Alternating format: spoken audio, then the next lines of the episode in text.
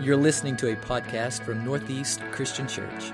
For more information about Northeast, go to ncclex.org. Thanks for listening.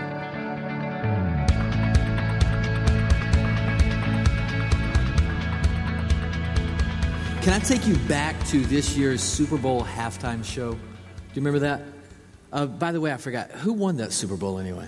What? Okay, okay, all right, all right, all right, all right. Just kidding, just kidding. So, Super Bowl halftime show was Maroon 5, Adam Levine. They were the performers, correct? Do you remember that? I mean, social media was in a tizzy while it was going on and shortly after. One of the things was uh, some of the gals were going crazy because he ripped his shirt off at some time, and then people were pushing back saying it was totally inappropriate. But what got the most attention was this tank top he had on. And you can see someone took a photo of their TV there with their pillow design. And it's the very same one. You remember that? Social media went crazy with this. And I think there were some couches and chairs that had the same design and even the rug. Well, what was really interesting to me as all, as all that was playing out was the criticism that came their way.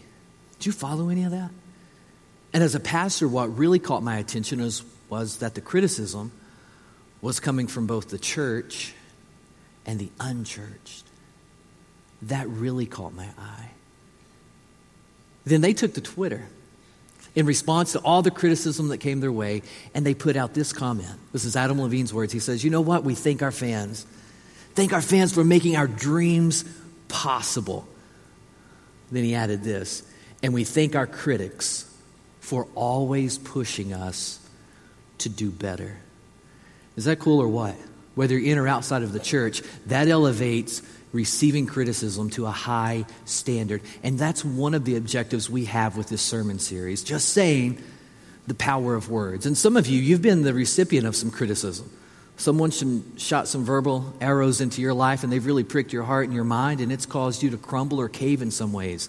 And if that has ever come from the mouth of another Christ follower, especially in this church, then I apologize. And I hope that as we walk through this sermon together, you and I get a good feel for how this guy Nehemiah, and we'll talk more about him in just a minute, how this guy Nehemiah received criticism and then how he intentionally chose to respond to the words that were welded against him. Um, and by show of hands, how do you get out of criticism? Do you know? Do you know how you avoid criticism? Well, there's two ways. Number one, don't really do anything of value or substance. If you do, then critics are going to uh, come out and just attack you. Uh, the second way is to just die. Just don't do anything. Stop living if you want to avoid criticism. There's actually a verse in the Bible before we dive too deep into this. It comes from the Gospel of Luke, chapter 7. Jesus is talking about criticism in kind of a veiled way. And he, he notes it.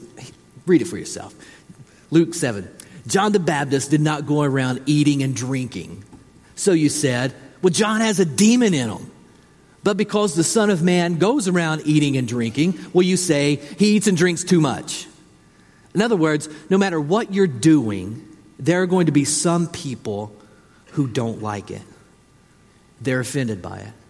It rubs them the wrong way, and they're going to throw shade in your direction. Criticism is a natural part of life. So, what do you and I do as followers of Jesus Christ when it comes our way? How do we receive it? And then, how do we respond to it. A quick note when you think about criticism and feedback, feedback is usually from fans like Adam Levine referenced. Feedback comes from fans and it's about, it's from people who want to build you up. There's people who come alongside of you. They are your fans. They're cheering for you. And while they may not always say what you want to hear, they will always say what you need to hear because they are there to build you up. Critics, on the other hand, are all about tearing people down, even when those people are trying to carry out a God given goal. So imagine the city of Jerusalem centuries ago, and the walls surrounding Jerusalem had laid level for about 140 years. They were in heaps of rubble. And it was kind of the reality of the citizens there. They had recognized, well, if this has happened for 140 years, this is probably our reality moving forward. But then a new guy steps in named Nehemiah.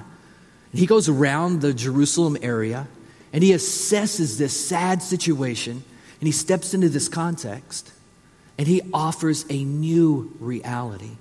And sometimes that's exactly what you're doing. When you're carrying out a God given objective or goal, or God has spoken to you and said, Hey, I want you to make this move. I want you to step up and serve in this capacity. I want you to build this relationship. There will be people, and sometimes you're aware of who they are, sometimes you're not. They come along and they throw that verbal grenade over the wall and just blast you. We move into this story in chapter 2 after Nehemiah assesses this situation. He goes around and he wants to build this walls up, and actually, God is the one forming this vision in Nehemiah's heart and mind.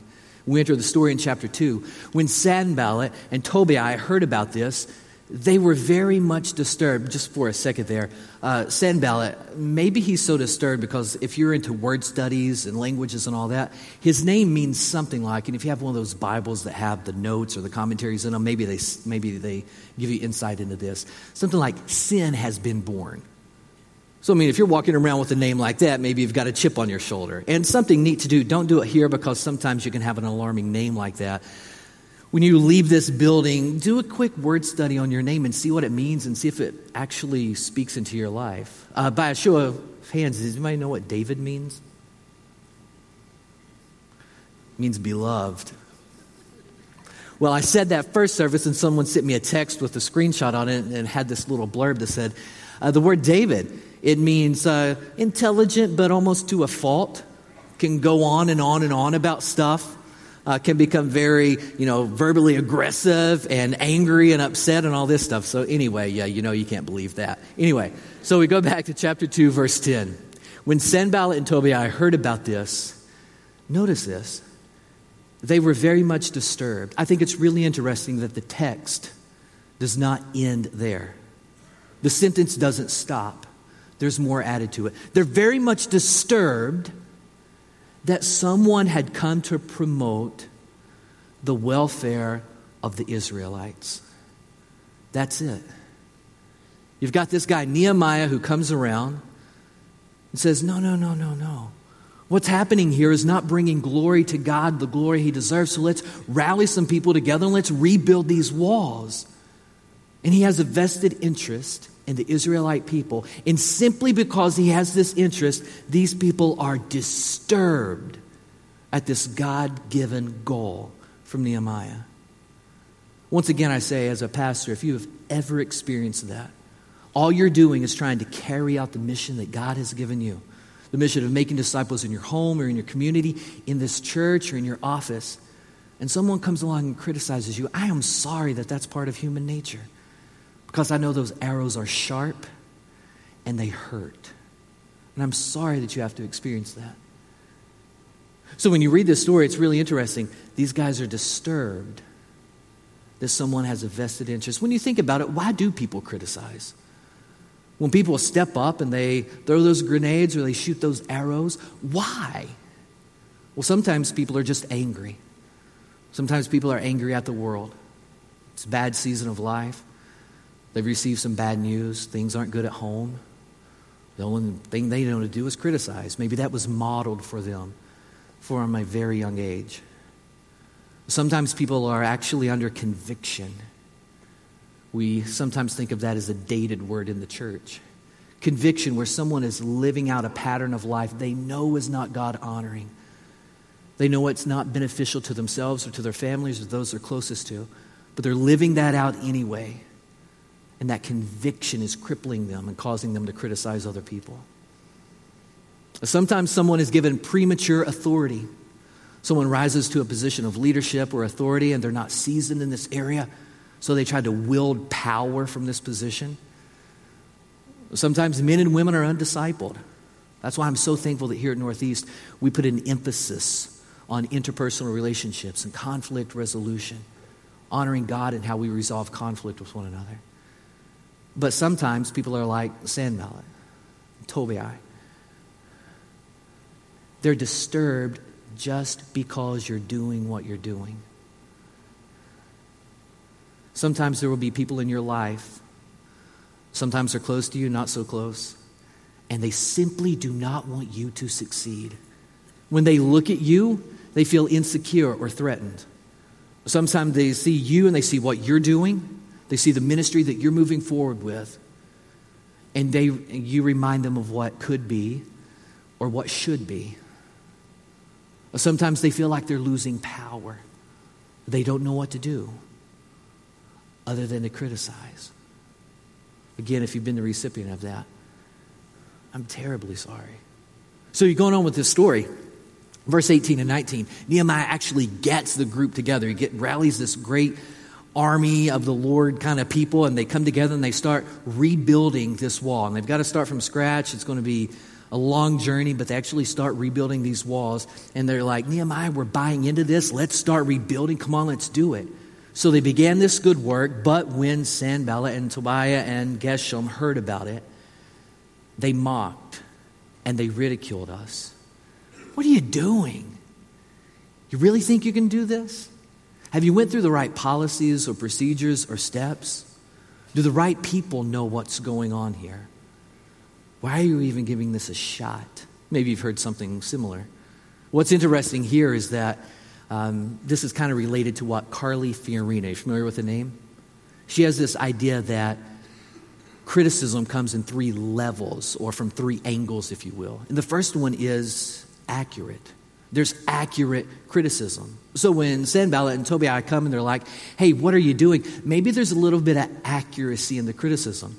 These guys were probably in authority in this region. Sanballat may have actually been a governor of the area. So maybe they are asking legitimate questions that accurately reflect some criticism uh, toward Nehemiah's project. But what does Nehemiah do? As we unfold the story, we're going to see here in just a moment, he takes it upon himself to filter this and then respond accordingly. I don't know if you remember, but several months ago we were in a sermon series, and I gave you this little acronym. And I told you that I've used it multiple times. Actually, I had to use it a few times recently. This little acronym that actually helps someone receive criticism in a very healthy way, get clear in their mind, and then respond in a very appropriate way. Do you remember that acronym? I want to give it to you in case you weren't here that Sunday, or in case you lost sight of it, or just as a refresher. But if you'll remember, it's the acronym CLEAR. So when criticism comes your way, the very first thing you want to do is consider the source. When the criticism comes your way, is this from someone I can trust? Is this from someone who has my best interest in mind, that loves me and wants to build into me? Or is this coming from someone who wants to tear me down and has a pattern of finding fault with what I'm doing? So criticism comes your way, consider the source. Next, you want to walk through and listen carefully. In church, you know we have a high calling. The Bible is clear in the book of James that you and I are called to be slow to speak and very, very quick to listen. So when someone brings a critical word your way, listen carefully. Listen carefully. Next, E, expect conflict. Uh, what you hear may rub you the wrong way because they've been rubbed the wrong way. And you don't want to get into this vicious, vicious verbal cycle of just spinning, spinning your wheels. You want to expect that there's going to be conflict, but you're listening carefully, knowing who's saying it. And then, A, accept any truth.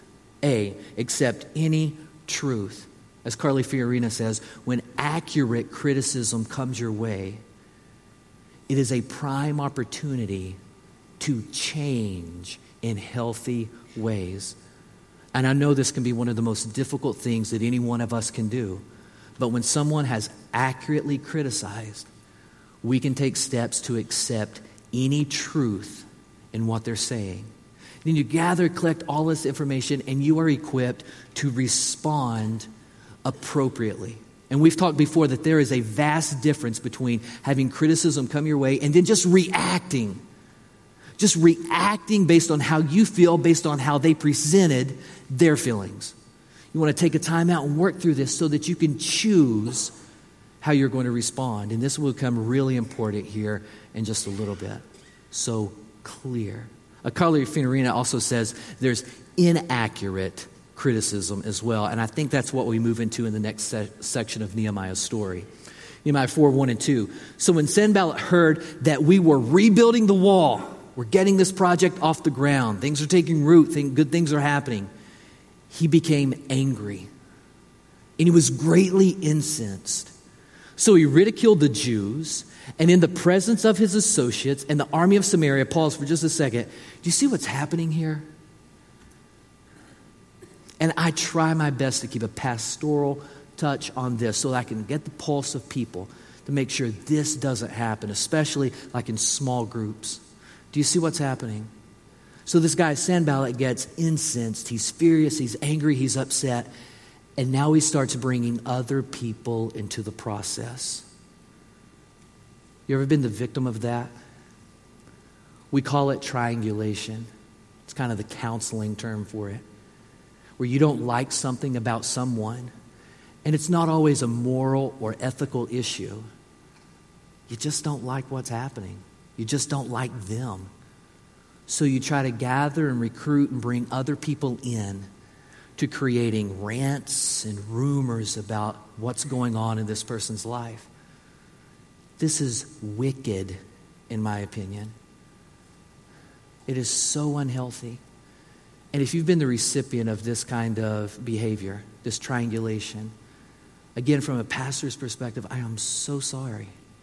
And if this is hurting you or harming you or your view toward your family or the church or whatever, I'd love to touch base with you. And We can talk more about this at some time. Is that fair? So we go on. So he said, What are these feeble Jews doing? I mean, will they really restore their wall?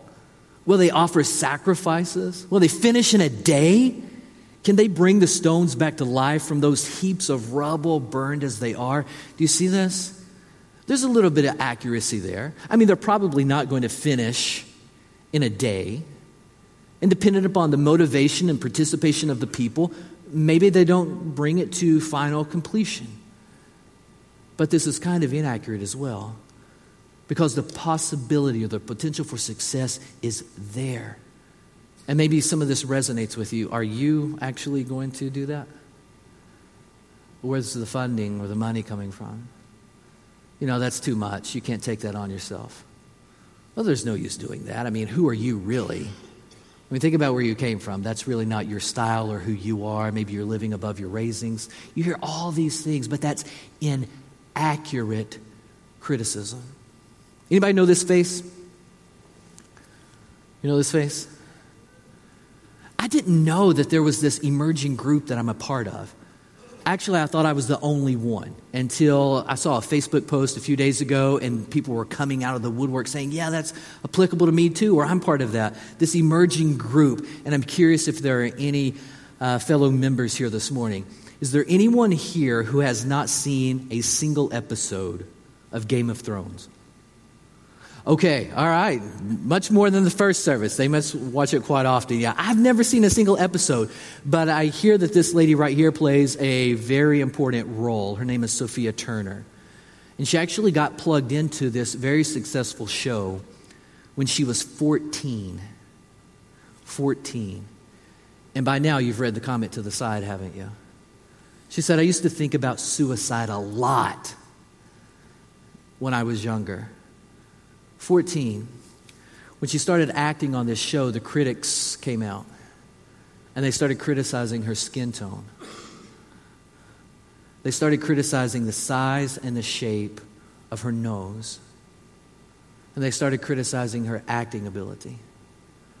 And that criticism led to this quote. You read through Nehemiah chapter 4. Wish we had time to read just through the whole book. It's beautiful. You read through Nehemiah chapter 4, and the people get to a point to where they're building the wall and things are going great. But the criticism is heavy, it's weighted, and they feel it. And they come to Nehemiah and they say, You know what? We're done. We can't go, any, go on any longer. We're finished. We're tired. We can't handle this. I mean, besides, is this really going to play out? Let's just end it. Let's call it. Luckily, Nehemiah, the strong leader as he is, he's able to rally the people together to continue with the project. But if we could hang out here for just a second, I wonder how many of our pictures we could put up there. And as one of your pastors, if you are thinking about quitting, will you see me after service? If you're thinking about quitting as it relates to your family, or if you're thinking about quitting as it relates to a certain ministry you're doing in the church, or if you're thinking about quitting with some influence for Christ you have in your community, or heaven forbid if you're thinking about quitting life, will you please come and see me after service? Send me a note. Let's get together, have a cup of coffee, and work through it. Because I know criticism can be heavy and weighted, and you can feel it, and it makes you want to quit. We don't want to do that. We don't want to do that. If you read on in chapter 4, Nehemiah does this another beautiful thing, and go back and read it. I think it's right around verse 5. I don't know about you, but when I get my world rocked in a negative way, I like to get clear in my own mind, work out my thoughts, and then pray. Is that how you do it? Nehemiah does it the exact opposite. And I think it's beautiful, and I've learned a lot from his example. Nehemiah reaches a point right after this strong triangulation, this criticism that comes his way. Nehemiah reaches a point to where he is ticked. He's done with these guys. He's frustrated, fiercely angry. And you know the very first thing he does? He moves into prayer. And I find that beautiful. It's as if Nehemiah is saying, hey, in those moments when you're done, those are the best moments to go to God. You can say what's going on in your heart and mind. You can say what you're actually feeling. Use the exact words that are playing out. You don't have to fabricate it for your Heavenly Father. You can be real. It's as if Nehemiah is saying, in prayer, that's when I get my head straight. That's when I get clear. That's when I get this frustration out and off my chest. That's when I connect with God, when I'm most vulnerable in those moments. Instead of taking that out on someone else, he takes it to God. That's beautiful.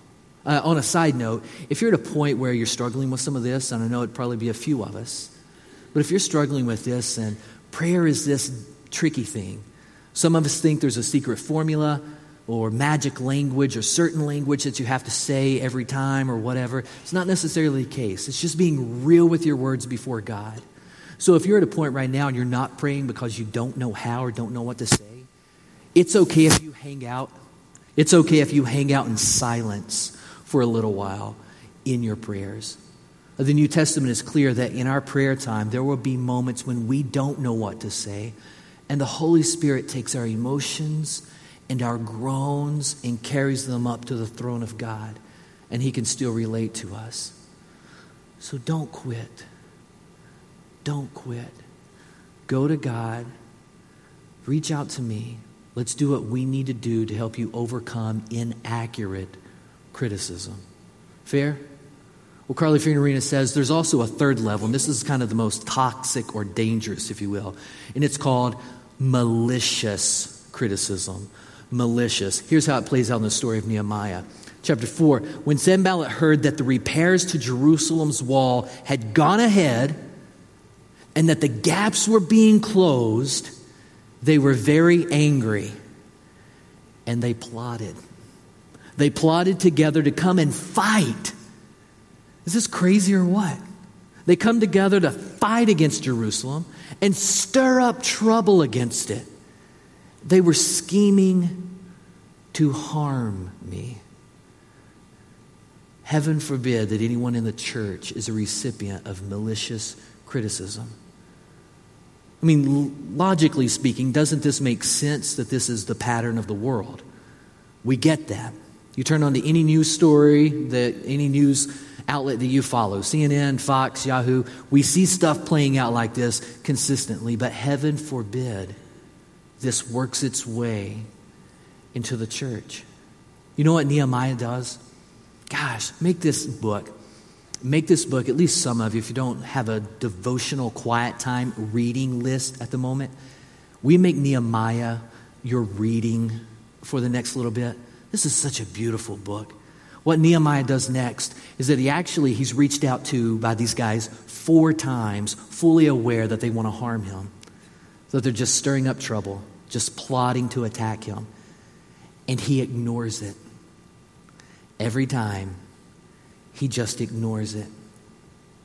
He discerns that this is not in his best interest. And may I tell you, in case you don't know, that you have God given freedom to assess the information that is coming your way in the form of criticism.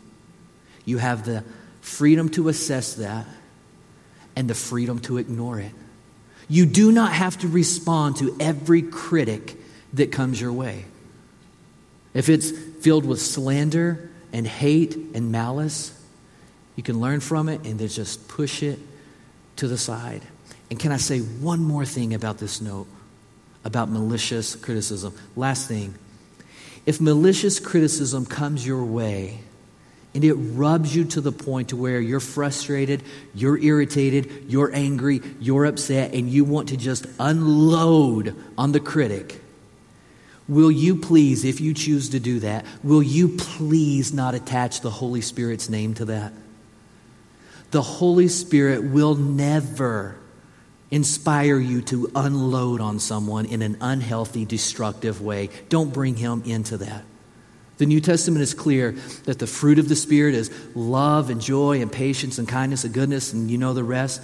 The New Testament is clear that God has not given us a spirit of timidity but a spirit of power, love, and self control. So, whatever form of criticism comes your way, through the Holy Spirit's influence, you don't have to unload on that person. Rise above and in that moment be better than the critic through self control, love, and the power that he brings into your life. Is that fair? Clear? Okay, we move on with the story. Verse 5 or chapter 5, this is what I appreciate most, and this is where we're going to wrap up our time and say something that's relative to maybe an attitude with criticism, and then something that's very practical that every one of us should have in our lives so that we can play out criticism in the healthiest way possible. This is beautiful.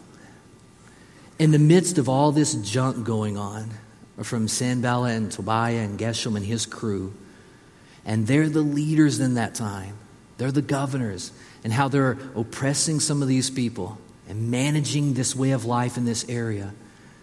Nehemiah takes a close look. He observes everything clearly. And isn't this beautiful? This is his deduction. He says, out of reverence for God and his holy name, who he is, out of reverence for God, I didn't act like that. That's not me. That's not going to be part of who I am. Instead, I devoted myself to the work on this wall. Let's hold this screen up here, for, this uh, slide up here for just a moment. Uh, can I draw attention to some of the younger generation of our church?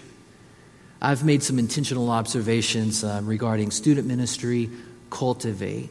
And here's the observation I've made.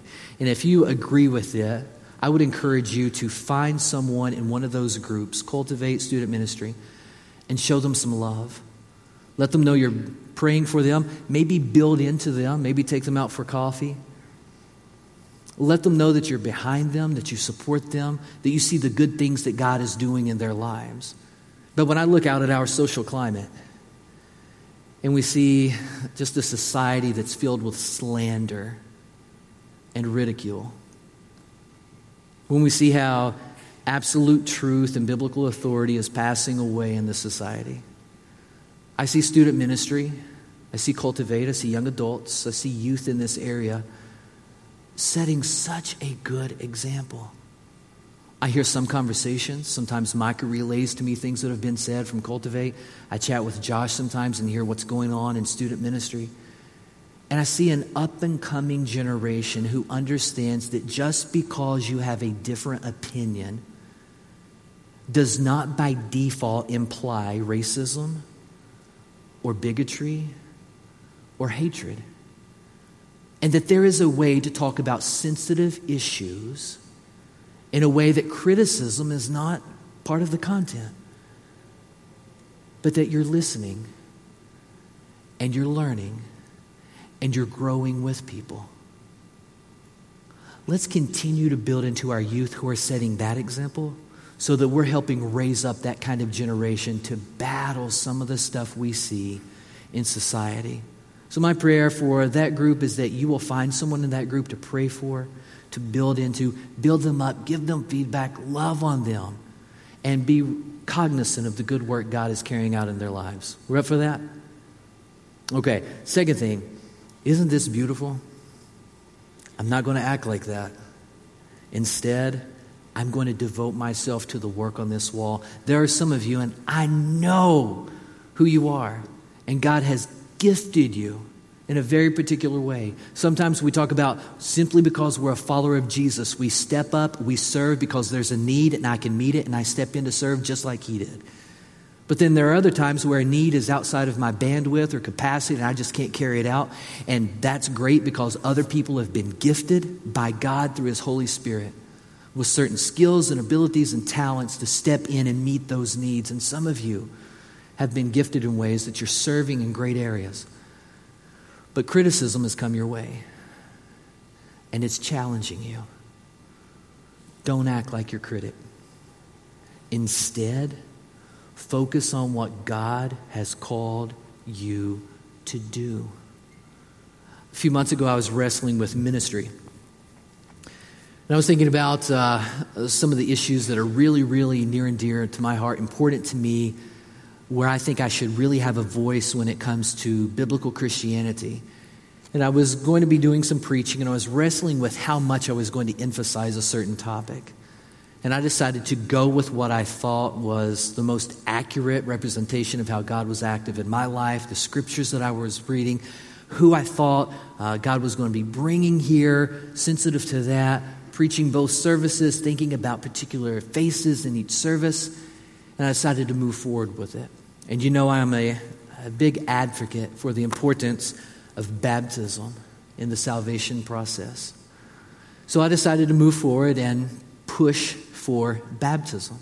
And I felt this tug and prick in my spirit to really voice how important this was. And in second service, I thought it was equally, if not more important, to really stress this in the invitation.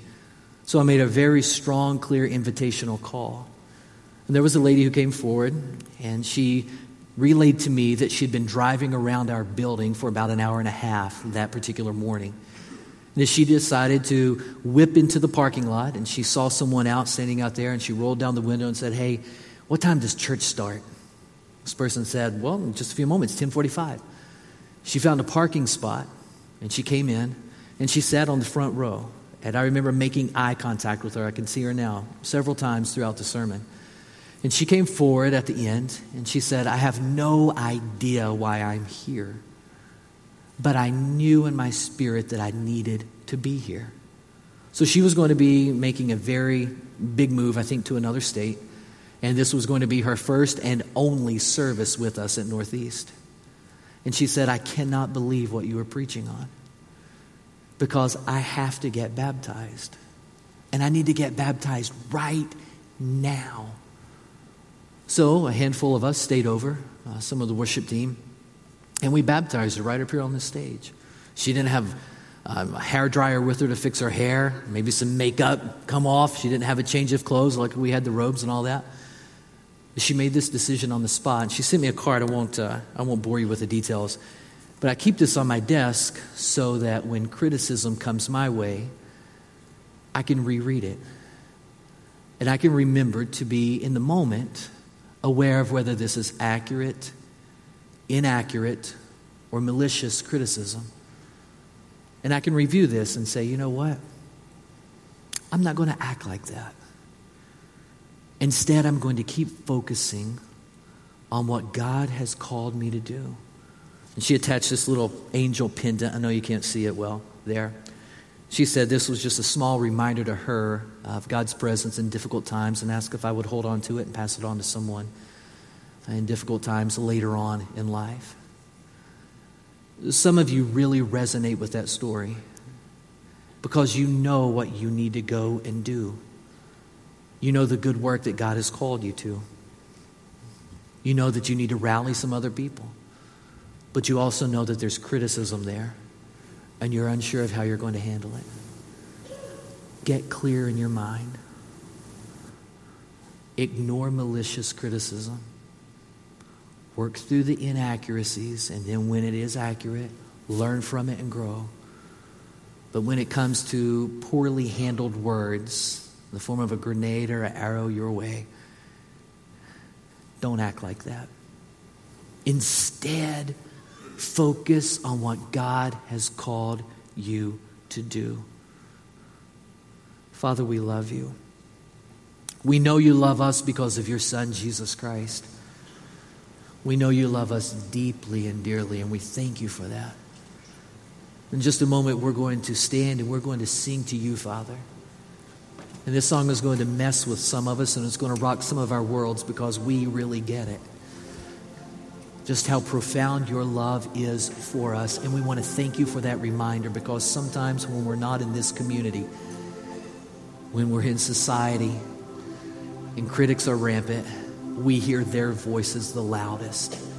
So, right now, Father, we want to silence them through our worship of you. And we want to thank you for your biblical example of how to receive and then respond to criticism because there are indeed power in words.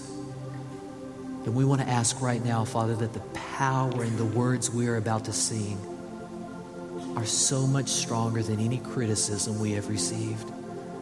Father, we surrender to you in this moment. Infuse us with the confidence to carry on with what you have called us to do. And may it be for your glory. In the name of Jesus Christ, we pray and we praise you. Amen.